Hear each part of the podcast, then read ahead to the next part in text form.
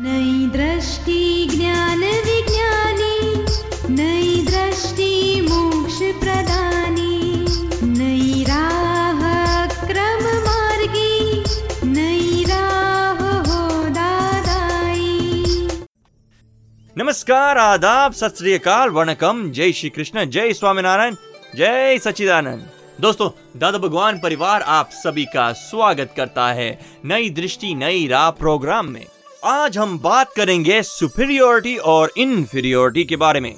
दोस्तों, हम सभी के जीवन में इन दोनों में से एक ग्रंथि तो होती है। बचपन से लेकर बुढ़ापे तक हर किसी ने इस ग्रंथि को महसूस किया होगा। कभी हमारे सिबलिंग्स में, कभी बिजनेस पार्टनरशिप में, कभी पति पत्नी में, कभी हमारे बच्चों में या फिर हमारे फ्रेंड सर्कल में। तो ये सुपीरियोरिटी या इन्फीरियोरिटी का कारण क्या है? क्या ये जन्म से होती है या फिर क्या हम इससे कम या ज्यादा कर सकते हैं? चलिए सुनते हैं इन सारे सवालों के जवाब हमारे अगले सेगमेंट में हमारे प्यारे आत्मज्ञानी से। और ये भी जरूरी है कि ये सब इन्फीरियरिटी कॉम्प्लेक्सिटी या सुपीरियरिटी कॉम्प्लेक्सिटी एक ही उम्र के हो, उनके साथ ज्यादा होता है। या तो फिर मैं लड़की हूँ तो लड़की के सामने मुझे ज्यादा ऐसी कॉम्प्लेक्सिटी आती है, ऐसा जरूरी है? ऐसा है कि जो जिस फील्ड में है ना, उसी फील्ड के साथ उसको स्पर्धा होती है। जूते वाला मोची रहता है ना, और उसको दूसरे मोची के साथ ही होती है स्पर्धा, तो लोहार के साथ नहीं होती है। और लड़कियां रहती है ना, तो लड़कियां लड़कियों में ही होता है, लड़कों के साथ नहीं होता है, क्योंकि अलग ही है दोनों का सब कुछ। उठना बैठना, खाना पीना, पहनना, शौक, आदतें सब अलग रहती है। लड़की लड़की की सरीकी रहती है, इसलिए वहाँ कॉम्पिटिशन होती है, वहाँ फिर कॉम्प्लेक्सिटी होती है, सुपीरियरिटी या इन्फीरियरिटी लड़कों के साथ नहीं होती। हमारी कौन सी कॉम्प्लेक्सिटी है यह पता कैसे चले, दोनों में क्या फर्क है?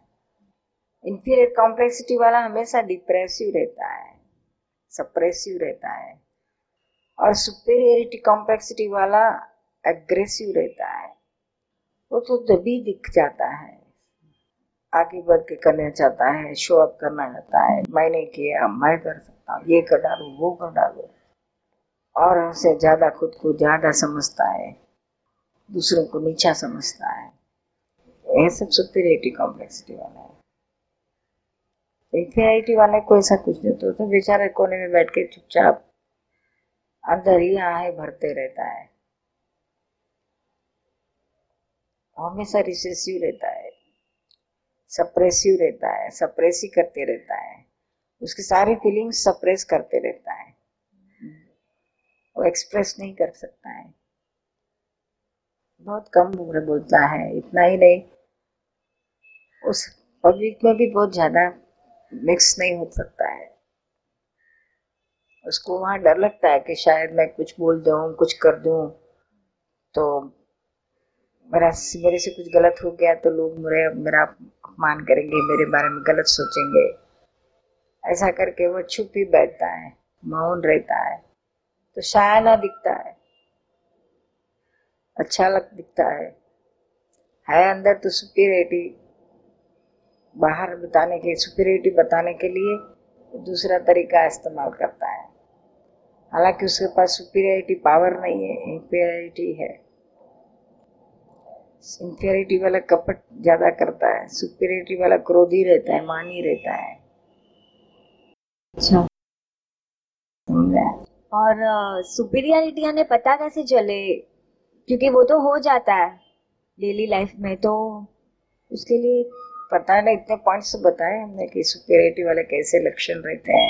अच्छा, एग्रेसिव होता है, शो अप करता है, खुद को सबसे ज्यादा होशियार मानता है, जहाँ देखो वहाँ आगे आके करने जाता है, मैं कर सकता हूँ, मुझे आता है। हम दोनों में से बाहर कैसे निकल जाए? ऐसा है, ये कॉम्प्लेक्सिटी है, पहले तो पहचानना पड़ेगी। पहले तो खुद में कौन सी कॉम्प्लेक्सिटी है दोनों में से, वो पहचानो, उसकी डीप स्टडी करो, और जब ये कॉम्प्लेक्सिटी खड़ी होने जाए तो उसको वहाँ अवेयरनेस में रहो, जागृत रहो, और उसमें एकाकार ना हो, तुम निराकार मत हो। और कर्तापन डुअरशिप है ना, उसमें से ये सब होता है। तो इस जगत में दुनिया में कोई स्वतंत्र करता है ही नहीं। Nobody is doing independently. Everyone is doing but as a circumvention of the circumstances.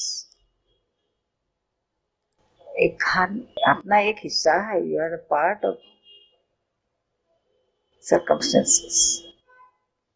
Whole and soul doership किसी की भी नहीं है इस दुनिया में। इस दुनिया में कोई स्वतंत्र करता नहीं है। आप अगर स्वतंत्र करता होते तो दुनिया की महारानी होके ही फिरती थी। कौन इस छोटे में बैठे रहते थे? अपने हाथ में कुछ करने का रहा तो इतना आस नहीं है। आप अपना एक एविडेंस है, आप पॉजिटिव रह के काम करो, बाकी रिजल्ट आपके हाथ में नहीं है। और कितने एविडेंस उसमें आते हैं, हेल्प करते हैं, तब रिजल्ट होता है।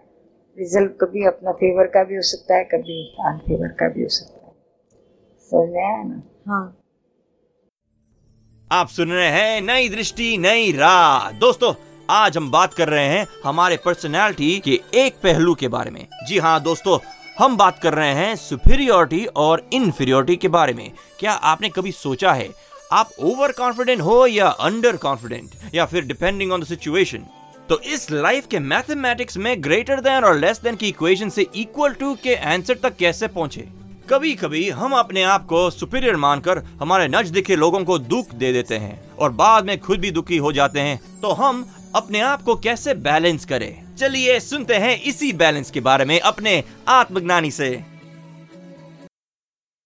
और निरुमा, दोनों कॉम्प्लेक्सिटी एक साथ होती है क्या? किसी में सुपीरियर भी होती है और इंफीरियरिटी भी होती है? ऐसा है, कुछ हो सकता है। किस तरह से होता है कि जिसे इंफीरियरिटी कॉम्प्लेक्सिटी होती है ना, वो इंफीरियरिटी कॉम्प्लेक्सिटी को दबा के सुपीरियरिटी को प्रूव करने के लिए सुपीरियर बताने जाता है। अच्छा। उसके पास कुछ है नहीं माल सामान सुपीरियरिटी के लिए का, लेकिन वो बस मैं कुछ हूँ, मुझे भी आता है, मेरे में भी कुछ है, मैं इतना होशियार हूँ, मैं उतना होशियार हूँ। वो कोई ना पूछे, सबको मालूम है इसमें कोई दम नहीं, फिर भी वो अपना अपना बोलते ही जाता है कि मैं ऐसा हूँ, मैं वैसा हूँ, मैंने तो ऐसा किया था ना, वैसा किया था। हालांकि हाँ, सबको मालूम है कि इसने जिंदगी में कुछ किया ही नहीं है, लेकिन वो अपनी इंफीरियरिटी को छुपाने के लिए बाहर ऐसा व्यक्त करता है सुपीरियरिटी को। अंदर से तो इंफीरियरिटी से बहुत ही सफर हो रहा है, भुगत रहा है। बाहर औरों को, इस बीवी को, बच्चों को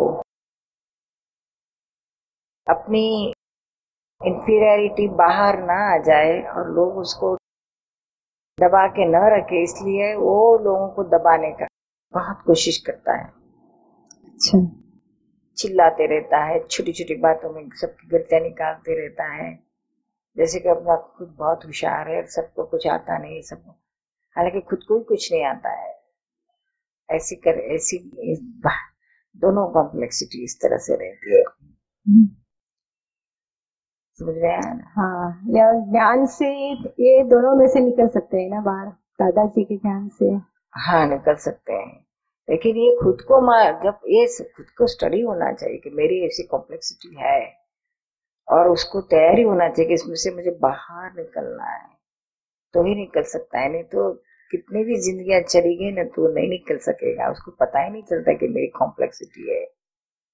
जिंदगी में उसने कुछ किया नहीं होता है, कुछ अच्छा काम या अच्छा, फैमिली को भी कुछ ऐसा सुख नहीं दिया होता है, तो वे इतना बताता है कि मैंने इतना किया ना, उतना किया ना।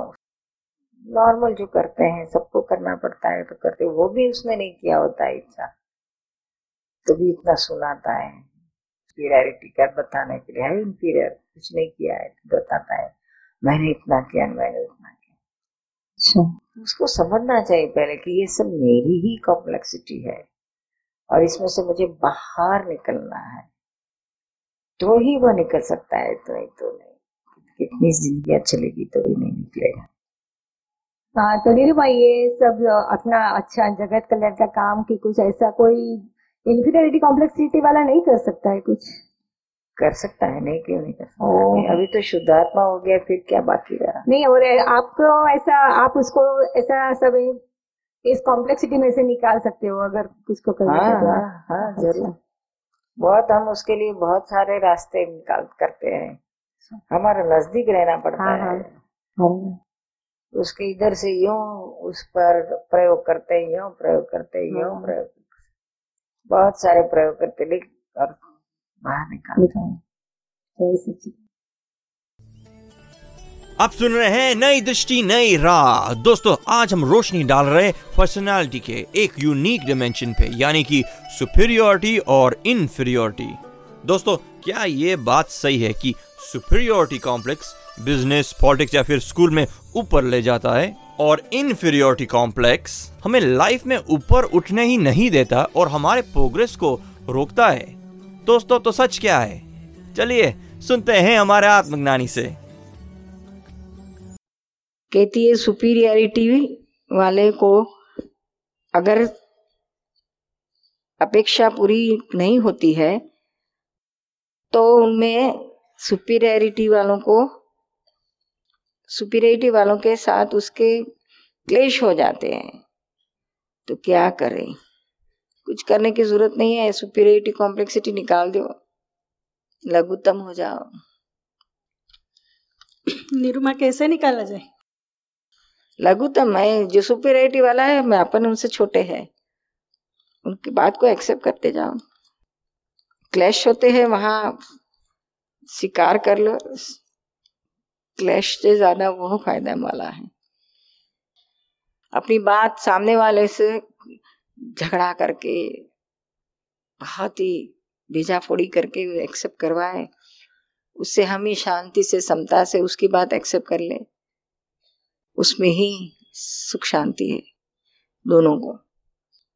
बाकी आपकी बात एक्सेप्ट होगी या उसकी बात एक्सेप्ट होगी और उसके मुताबिक जो भी कुछ रिजल्ट आएगा वो आपके हाथ में नहीं है, संजोग की बात है, संजोगी करवाएगा, आप नहीं।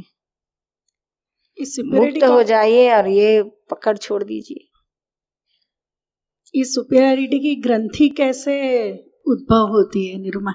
ये इनफीरियरिटी में से होती है, कहीं ना कहीं उसको इनफीरियरिटी महसूस होती है तो उसको ओवरकम करने के लिए सुपीरियरिटी में चले जाता है। एक जन्म सुपीरियरिटी में जाता है, दूसरे जन्म इनफीरियरिटी में जाता है, फिर सुपीरियरिटी में चलते रहता है। और जितने जितने सुपीरियरिटी कॉम्प्लेक्सिटी वाले हैं उसके भीतर में कहीं ना कहीं कोई ना कोई कोने में इनफीरियरिटी रहती है और इनफीरियरिटी वाले को सुपीरियरिटी रहती है। सुपीरियरिटी यानी इनफीरियरिटी वाले को मान की अपमान का डर, भयंकर बड़ी मान की ग्रंथि, और उसी वजह से उसको अपमान का डर, और अपमान का डर उसको इनफीरियरिटी कॉम्प्लेक्सिटी में ले जाती है।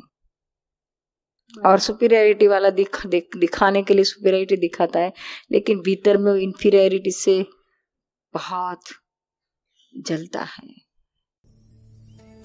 आप सुन रहे हैं नई दृष्टि नई राह, जो सुलझ जाता है जिंदगी के हर सवाल को।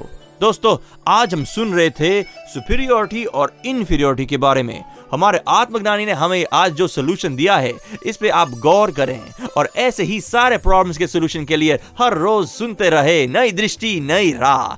अधिक जानकारी के लिए संपर्क करें hindi.dadabhagwan.org। इसके ऊपर आप books, DVD, audio books free of charge download कर सकते हैं या फिर कॉल करें 1-877-505 दादा एक्सटेंशन 23। आपके विचार या सुझाव आप लिख भेज सकते हैं दादा ऑन radio@us.dadabhagwan.org पर, या फिर Dada Bhagwan foundation YouTube channel को सब्सक्राइब करें।